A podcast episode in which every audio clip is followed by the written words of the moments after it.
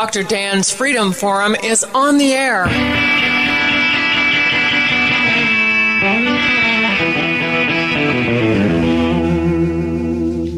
Never send to know for whom the bell tolls. It tolls for thee. Dr. Dan's Freedom Forum is a call to arms for those American patriots who, in the tradition of our founding fathers, will stand up now to defend the Constitution and the liberties that it guarantees to each citizen, to each of us. That is our mission to explain in a clear and concise manner the direct effect of each issue on the individual, on you personally, not some anonymous being in a distant place, and to define in no uncertain terms the consequences of inaction. Let the battle begin. Welcome to Dr. Dan's Freedom Forum. This is Dr. Dan. Freedom Forum Radio is for you, faithful listeners, no matter who you voted for or what political party you belong to. Dr. Dan's Freedom Forum is not about politics, it's about principle. It's not about candidates, it's about conscience and the Constitution. Like the name implies, this is a program about freedom, individual freedom, your freedom, where it comes from, what it means to you, and most importantly, how to hang on to it. You know, I'm a reader. I read, uh, I read a whole lot, and I always have. And I suspect that many, if not most, of my listeners are as well. Now, I read for information. I want to learn on a subject I'm going to be speaking about or writing about. So I read for information, but mostly I read for pleasure and relaxation. You know what they say a book is a journey? Well, it is. It takes you places, places you need to go or want to go, or maybe some strange places as well. But every once in a while, every once in a while, you read a book that has some absolutely incredibly profound significance. It's a book that changes your direction. It changes your thinking. It makes you think in a different direction. It makes you realize a brand new construct on life itself. So think back along those lines. Think back your lives. Can you name books that did that for you? Well, I sure can. One of them is Atlas Shrugged Ayn Rand. It showed the critical importance of the free market and limited government. It makes you appreciate the U.S. Constitution, at least the original one when they were still following it. Well, how about 1984 by George Orwell? Boy, I can never think about government in the same way ever again. And worst of all, we see it all happening in right now. He was only a few decades off. So I think that, that this is something that we need to realize because I recently read, about four years ago at least, I read a book, the book that changed the mindset and the thinking of a whole movement. A whole movement of people read this book, and we'll call it the Liberty Movement, read this book, and things changed. And that book was One Second After by Dr. Bill Forstchen. On page two, an EMP attack on the United States eliminates electricity, power, transportation. Basically, everyone goes back to the Stone Age, and what we realize is how thin is the veneer of civilization. That book really, I call the birth of the prepper movement in this country, because that's what crystallized the thinking of that entire movement, the liberty movement of those people. Dr. Bill Forstchen is my guest on Freedom Forum Radio.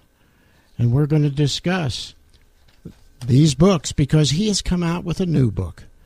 And that new book is just as important as One Second After. So, Dr. Bill Forstchen, welcome to Freedom Forum Radio. Dr. Dan, thank you. And in your introduction, you cited a book that changed my life. I remember reading 1984 when I was in seventh or eighth grade. And a line that always haunted me was when Winston Smith is being tortured by the state, the thought police. And remember, his interrogator, O'Brien, says, You want to see if you know what the picture of the future is? Picture a boot in a human face forever. Why, isn't, isn't that the sad truth? And this was during the Cold War, the confrontation with the Soviet Union. And I'm hearing liberals on our side saying, "Oh, we, you know, they're really not that bad," and yet people like Ronald Reagan stood up and said, "No, it is an evil empire, and we have to confront it." Absolutely So- true. In 1984, changed my life, and uh, it's a book that was in the back of my mind when I, when I wrote One Second After.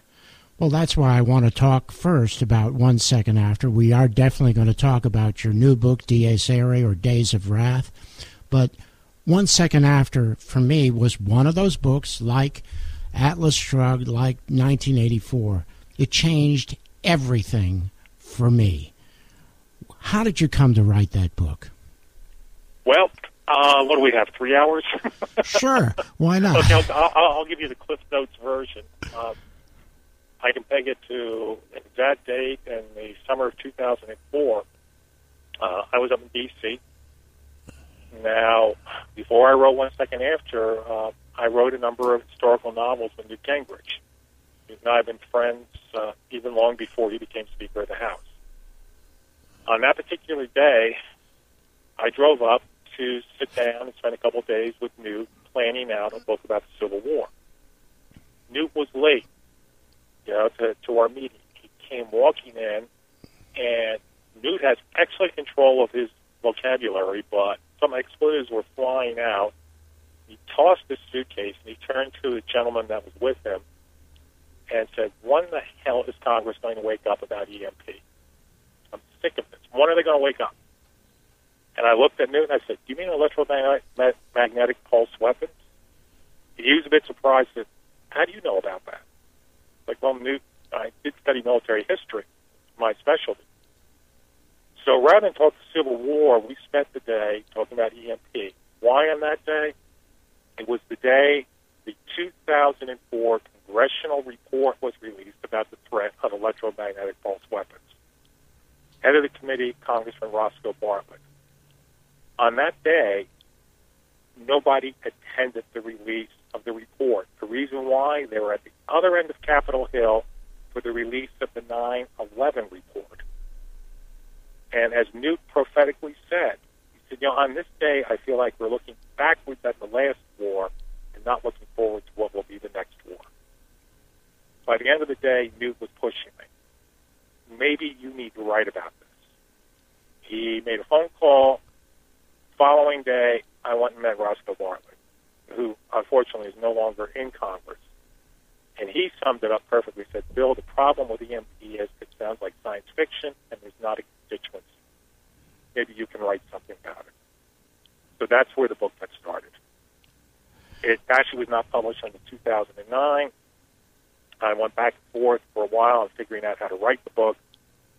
Inspiration finally came to me about actually set it in my hometown of Black Mountain and what would happen to a typical small town, typical family, the electricity went off and did not come back on because of the enemy action from an electromagnetic pulse, or even from a coronal mass ejection, a major solar storm could do the same thing to us. Our civilization is based on electricity. We do not realize how fragile that infrastructure truly is. Well, you know, one of the things that's so incredible about One Second After is there are those two two aspects of the book. There's the scientific aspect, the EMP aspect. What does an EMP do? How does it affect electricity? What are the what are the other uh, other effects from not having electricity? That's that's one part, and then the second part is what happens to civilization when there is no electricity. That's what that book put together for me when I read it. Not just the scientific, but also here's what happens to civilization, that thin veneer that keeps people from basically being animals. Well, well, let's talk about the scientific side just for a second for some of your listeners who might not be up on what an EMP is. Electromagnetic pulse.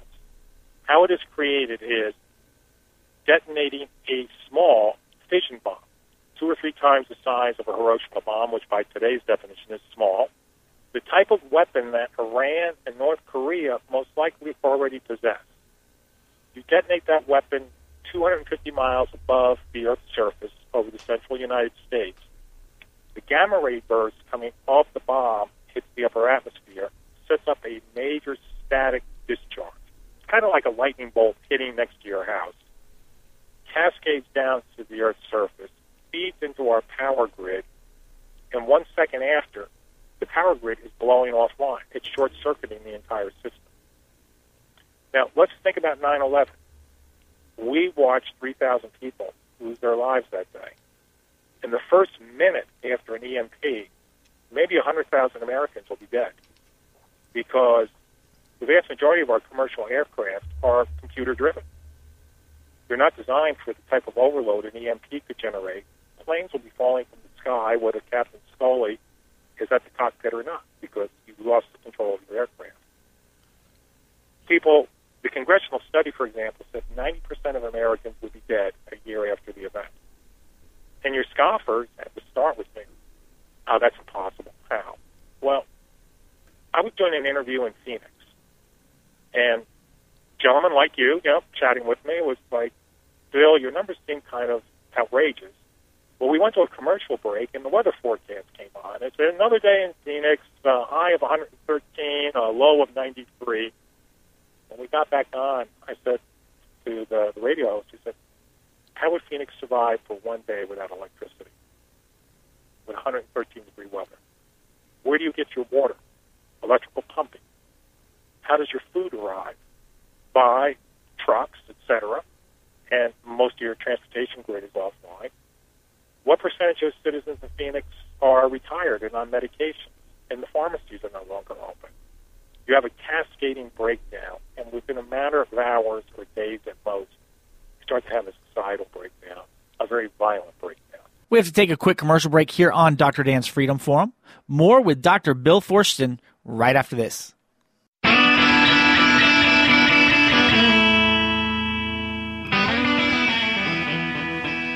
You know, I think that that 9% figure is really, really a gross underestimate. Because I don't think that a year after an EMP, I don't think that 90% of the population would still be alive. It's, that is coming straight out of a congressional study from some real top experts. Uh, if folks listening are curious about this, simply go online, look up Congressional Report 2004 EMP. You can get the whole report right online, or you can go to uh, the .gov site, and it breaks down how everything starts to unravel. I attended a meeting some years back, a group called EMPact America, where they had a number of top experts explaining things. And one team pointed out that 80% of our generating capacity would still be offline five years after a major EMP attack. 80% of the electrical generating of America. But as somebody coldly pointed out, in one sense that wouldn't matter because at least 80% of Americans would be dead. So they wouldn't need the generating capacity. But We're talking about something that makes the Black Death of the 14th century or the horrors of what happened in Russia between the Revolution and World War II pale in comparison. Well, there's no question that depending on electricity, if you lose that one item, everything depends upon it. You can't even pump gas at a gas station without electricity. You can't do you're, anything. I mean, you're how? A medical, you're a medical doctor. Let's draw a very simple analogy. How long can a human body exist the heart stops beating. a couple minutes or so. That's about it. And then it's over. Yeah. Electricity is the heartbeat of America. It's been a system we have lived with for 140 years, 130 years. We're not observant of it. We don't even realize the convenience of flipping a switch. It's not just about a light, it's about your refrigerator, your water supply, medical. It's the same as if your heart stopped beating. The body starts to break down. Literally, actually, as you know, as being a doctor, within about two minutes, you can't get that heart beating again. You've lost your patient. Well, that really demonstrates, you know, why this book was so important because it really dealt with the most critical issue that we could imagine the loss of the one factor that is responsible for civilization in this country. That's why that book was such an incredible book to read. Let's go back to 9 11. Well, I'll ask, what were you doing at the precise moment? Well, I remember. I remember exactly. I was in my office. I had just gotten to my office, seeing patients, and someone mentioned that was we turned the television on, and it was happening. Ah, It was a Tuesday morning. I remember it well. and I was getting dressed to go teach uh, a course at my college, and I walked out of the living room for a minute to get a shirt out of the closet, and in that interval of minute, the second plane hit. That I will never forget, and I choke up a bit every time I remember it. You know, walking back in, and the Fox News, E.D. Hill, was gasping, "My God, America is under attack. This is a terrorist attack." When that second plane impacted. But let me put a different component into this. Imagine if at that instant your television set snapped off, all your power snapped off. What would you be thinking then? Well, the most important thing is you would never know how extensive that attack is, and then you would not know what to do, how to prepare. You wouldn't know what to do because what if that attack was going to happen down the block from you at the same time? You wouldn't know. And we as Americans are not used to, we don't have a concept of silence. Ever since the development of telegraphy, throughout the American Civil War, people were literally getting almost hourly updates to what was happening in Virginia or Georgia or whatever. But all of us can recall how on 9 11, when it seemed like the world was disintegrating. I will never forget Rudy Giuliani standing there covered, remember, in that gray dust. Yes. But he was saying, let's keep our act together, let's work together, let's help each other. We're Americans, we're going to pull through this together. So we had that voice of leadership. You're not even going to hear that voice. You're just going to hear silence. That is a terrifying concept. Well, that was what happened in one second after it was so incredible is that you had that void of information instantaneously. The main character was on the telephone and the, and the line went dead. And so you had an immediate void of information, an immediate void of leadership.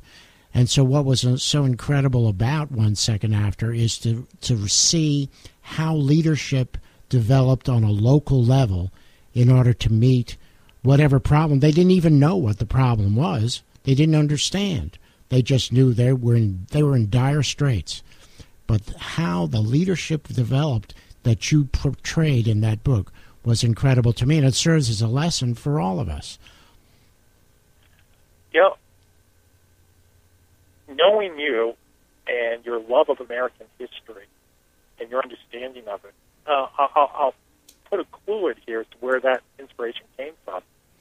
When I was a kid, there was a wonderful old movie uh, called Drums Along the Mohawk, and it was about life on the frontier during the American Revolution. Starred Henry Fonda, one of those great movies from the late 30s. And there's a scene in there when the, the, the people of this village are told we're going to be attacked. And somebody's like, well, well, let's get a hold of George Washington. Let's get the army up here. And it's like, no, we're on our own. We're on our own in this one. We've got to stand for ourselves. And I believe in the innate capability of Americans in a time of crisis to still be able to stand up. We've seen that weakened in many ways, but part of the inspiration for the positive side of one second after is there's a hell of a lot of decent people out there. And with the rise of the prepper movement in the last four years, there's a lot of people who understand what could happen and are working towards if it ever gets if it ever hits the fan, we'll know what to do. Right. And you've attended some of these prepper meetings. I mean, I, I, I've seen you at different events, and these are not whack jobs the way they're portrayed on that lousy doomsday prepper program, which I despise. They're ordinary folks like you and me who believe in the old American concept. I'm going to take care of myself, but I'm also going to help my neighbors and my community. And that concludes another episode of Dr. Dan's Freedom Forum. Join the battle on our website, www.drdansfreedomforum.com. The right to own private property that cannot be arbitrarily confiscated by the government is the moral right and constitutional basis for individual freedom. I get joy in. Everything, everything, everything gonna be all right this morning.